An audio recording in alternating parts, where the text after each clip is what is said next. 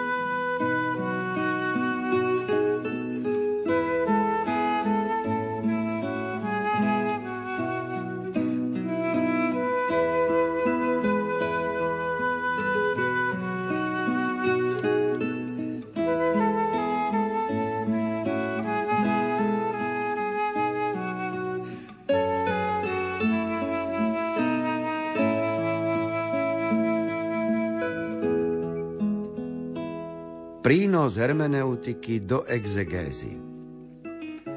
Ako máme posúdiť tieto súčasné teórie interpretácie textu? Biblia je Božie slovo pre všetky za sebou plynúce časy. Preto sa neslobodno zatvárať pred žiadnou hermeneutickou teóriou, ktorá umožňuje zaradiť historické a literárno-kritické metódy do širšieho modelu výkladu a interpretácie. Ide o premostenie odstupu medzi epochou autorov a prvých adresátov biblických textov a dnešnými časami, aby sa tak posolstvo textov aktualizovalo správnym spôsobom a aby tak bolo pokrmom života viery kresťanov. Každá exegéza textov je povolaná, aby bola doplňaná hermeneutikou v jej najnovšom zmysle slova. Nevyhnutnosť hermeneutiky, to jest interpretácie do dneška nášho sveta, nachádza svoje oprávnenie jednak v Biblii, jednak v dejinách jej interpretácie. Súbor spisov Starého a Nového zákona je výsledkom dlhého procesu vždy novej interpretácie základných udalostí v živote spoločenstiev veriacich. V cirkevnej tradícii boli cirkevní otcovia, prví vykladatelia písma, toho názoru, že ich exegéza textu bola len vtedy úplná, ak ukázali zmysel textu pre kresťanov ich čias v ich vlastnej situácii. Vernosť zámeru biblických textov sa zachováva iba vtedy, ak existuje snaha cez ich formuláciu dospieť až k skutočnosti viery, ktorá sa v nich dostáva k slovu, a túto spojiť so skúsenosťou veriaceho v súčasnom svete.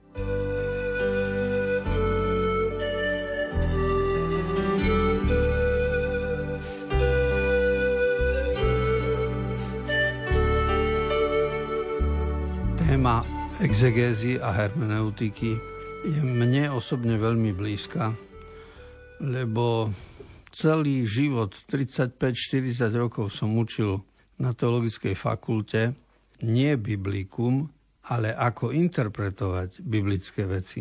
Lebo boli iní profesori, ktorí učili dogmatiku, alebo liturgiku, alebo biblické vedy. Ale mojou úlohou bolo učiť ohlasovanie, čiže kazateľstvo. A kazateľstvo je o tom, ako vykladať texty písma.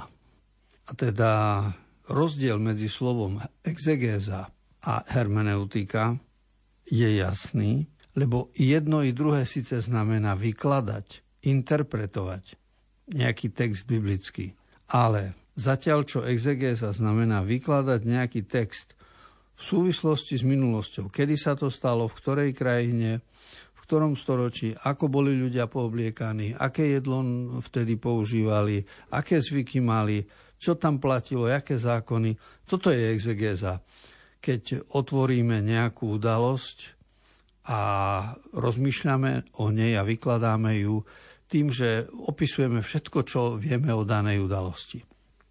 Naproti tomu druhý výklad, ktorý sa volá hermeneutika, spočíva v tom, že z tej exegézy porozumieme význam veci. A význam veci prepojíme s našou dobou. Lebo aj dnes ľudia hľadajú nejaký význam, zmysel. A most medzi významami je hermeneutika. Preto každá exegéza by mala mať aj hermeneutiku, lebo hermeneutika súvisí s človekom dnes, dneška.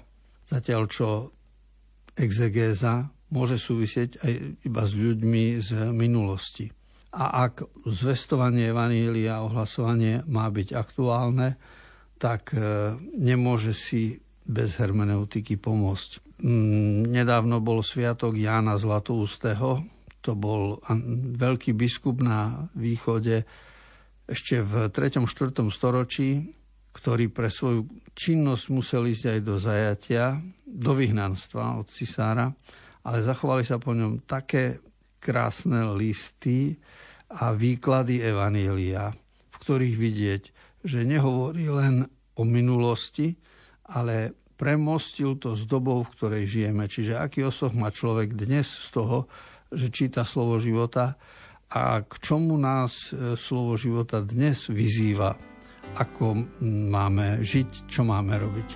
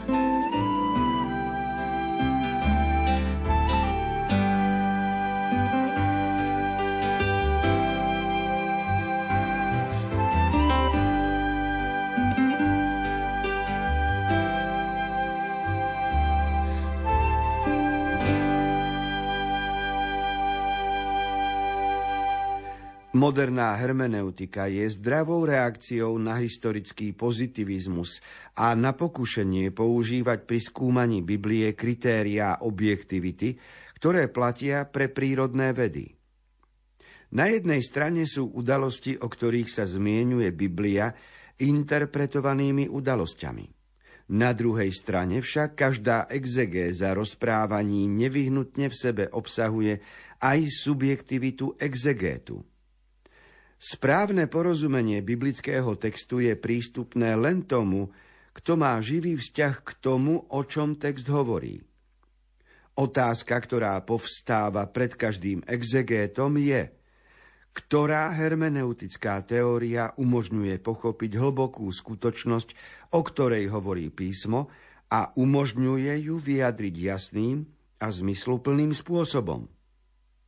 Musíme jednoznačne priznať, že niektoré hermeneutické teórie nie sú vhodné na interpretáciu písma. Napríklad Bultmannová existencionálna interpretácia biblické posolstvo uzatvára do úzkých limitov filozofie.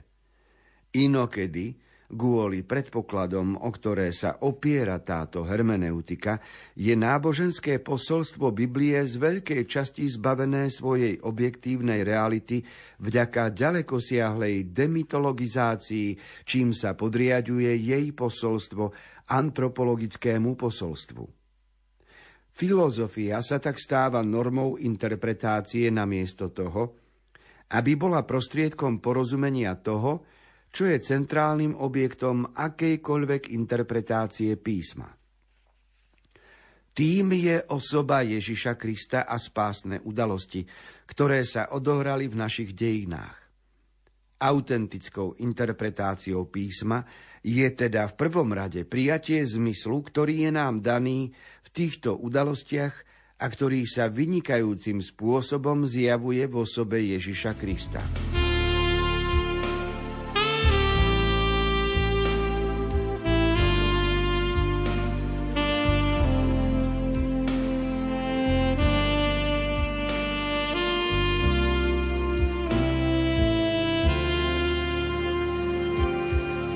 Rozmýšľame o význame a zmysle textov Svätého písma a o tom, ako hermeneutické teórie pomáhajú pri výklade Biblie.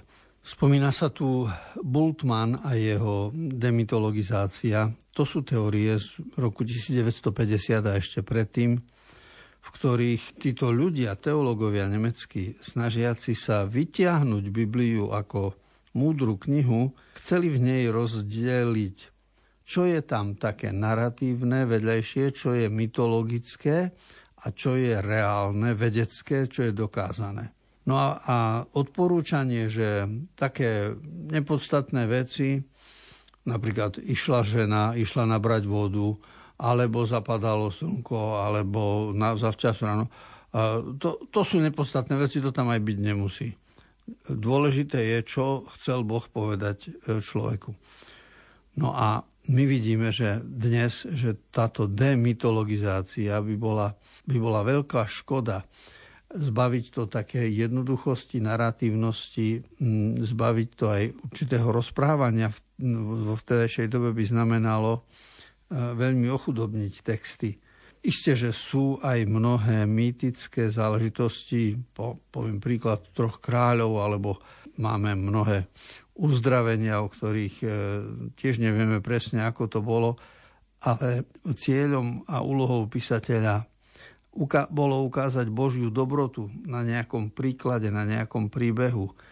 Čiže vôbec neišlo o to, aby vonkajšie uzdravenie upútalo našu pozornosť, ale ide o to, že cez vonkajšie uzdravenie, aby sme si uvedomili nejaký vnútorný znak, ktorý nám chce tým Boh povedať a ktorý by sme mali prečítať v, v, v znaku vonkajšom viditeľnom v uzdravovaní. A teda hermeneutika a exegéza pomáhajú v zápase každému katechétovi a každému evangelizátorovi, keď sa snaží porozumieť Sväté písmo.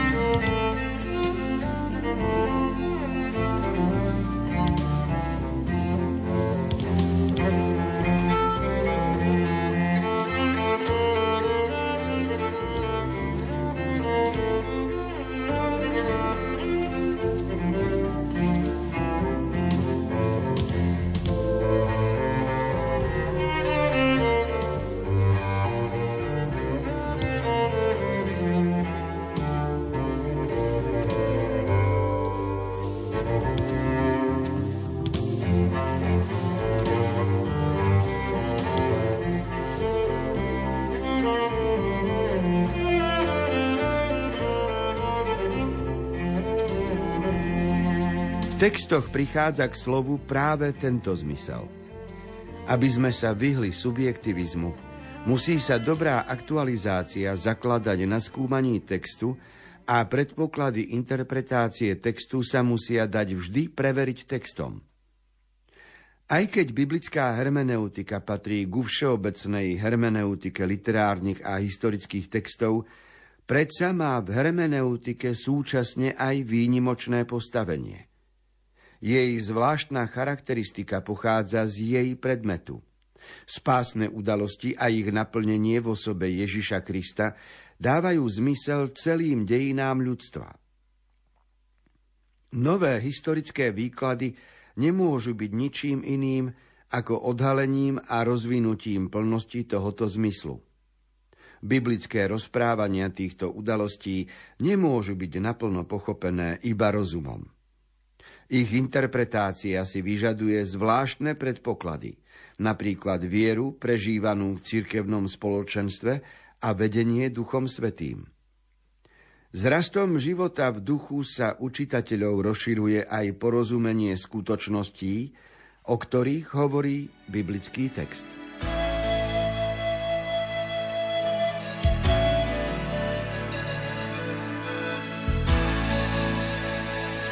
Každé čítanie Biblie by malo byť vykonávané z aspektu kristocentrického. To znamená, Kristus je centrom dejín. Kristus je ideálom môjho života. A všetko, čo čítam a nad čím rozmýšľam, aj to, čo robím, ma vedie k nemu. A Kristus je môjim spasiteľom. Kristus Je, ma doprevádza aj v najťažších chvíľach života, aj v situácii starnutia a zomierania. Čiže Kristus nemôže byť sekundárny z hľadiska čítania písma svätého, lebo každé čítanie má byť kristocentrické. No a toto vyžaduje, aby sa čítanie písma robilo jednak v spoločenstve veriacich, jednak s prístupom viery, nielen rozumového špekulovania a podvedením Ducha Svätého. Čiže ak futbal sa hrá na ploche, ktorú my voláme futbalový štadión, tak Biblia sa číta na ihrisku, ktoré sa volá cirkevné spoločenstvo v jednote s pápežom, so Svätým Otcom, s biskupmi. Lebo v spoločenstve veriacich sa odkrýva zmysel Svätého písma.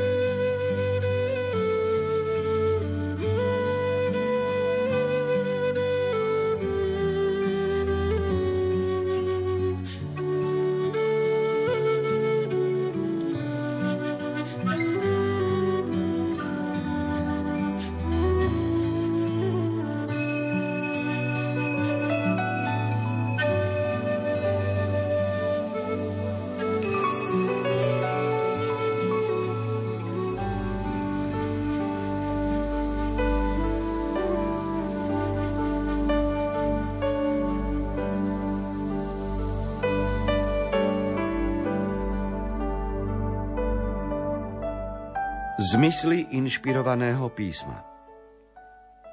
Moderný prínos filozofickej hermeneutiky a nový vývoj literárneho výskumu umožňujú biblickej exegéze hlbšie porozumenie jej úloh, ktorých komplexnosť je stále jednoznačnejšia.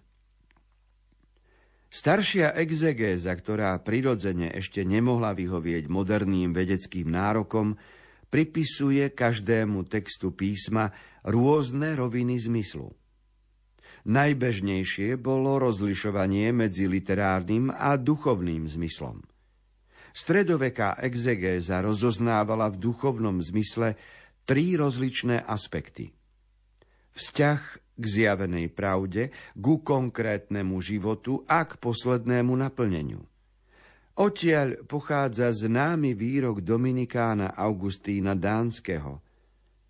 Tieto spisy učia, čo treba veriť zmysel alegorický, čo konať morálny a v čo treba dúfať anagogický. Ako reakciu na teóriu viacerých zmyslov písma historicko-kritická exegéza viac alebo menej otvorene zastávala tézu jedného jediného zmyslu, majúc na zreteli to, že jeden text nemôže mať súčasne viac významov. Celé snaženie historicko-kritickej metódy smeruje k tomu, aby poukázala na presný zmysel biblického textu v situácii jeho vzniku.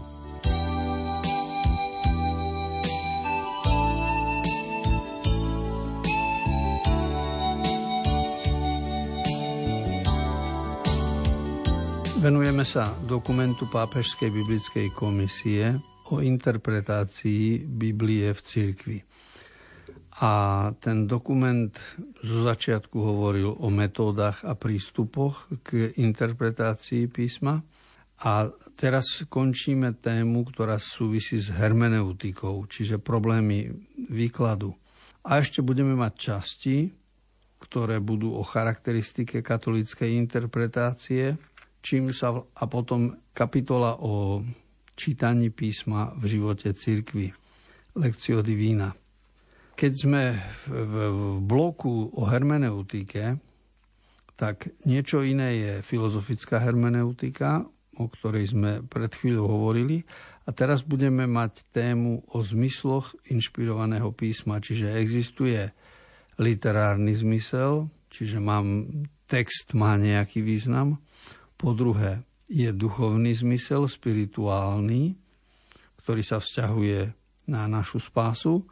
A po tretie, ten text má e, morálny zmysel pre naše poučenie. Volá sa aj sensus plenior, ako plný zmysel e, určitej kapitoly. Pretože napríklad vezmime si príbeh o kráľovi Dávidovi a Betsabe. Tak ten text, poprvé literárny zmysel, znamená, že mám pekný príbeh o tom, ako sa mužovi zapáčila žena a neovládal svoju, svoju žiadostivosť a ako nechal zabiť jej muža, aby získal ženu. To sa dá aj sfilmovať, z toho sa dá urobiť román, z toho sa dá urobiť scéna, divadlo, čiže ten text má literárnu hodnotu. To je prvý literárny zmysel. Po druhé, ten istý text má potom zmysel spirituálny, čiže ten duchovný zmysel textu je o, o povahe človeka, o tom, čo hýbe človekom, aké postupy zvolí, ako duch človeka koná niekedy zbrklo, niekedy sebecky, žiadostivo. Čiže tá spiritualita človeka, aj kráľa Dávida, sa vyvíjala. Preto je duchovný zmysel textu je dôležitý. A tretí zmysel bude, tak povediať, morálny. Čiže pre mňa dnes, aké to má ponaučenie, ako vidím, ako muži pristupujú k ženám, ženy k mužom, ako sa ten príbeh, tak povediac, opakuje, alebo kde človek nachádza alebo nenachádza šťastie. Čiže jeden príbeh musím vidieť v troch rovinách. V literárnom, po druhé v spirituálnom, po tretie v morálnom význame.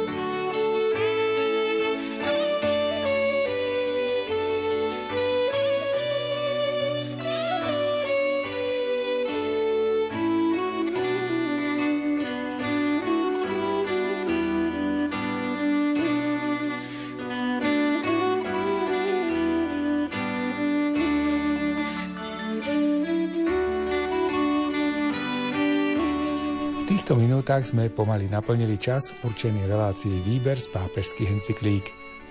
Milí priatelia, sme radi, že ste sa spolu s nami opäť započúvali do dokumentu Interpretácia Biblie v cirkvi, ktorý vydala v roku devätnásťstodeväťdesiattri Pápežská biblická komisia. Už teraz sa tešíme na stretnutie opäť o týždeň, kedy budeme v čítaní a komentároch pokračovať. Reláciu Výber z pápežských encyklík pripravujú Miroslav Kolbašský, Anton Fabián, Jaroslav Fabián a Martin Ďurčo.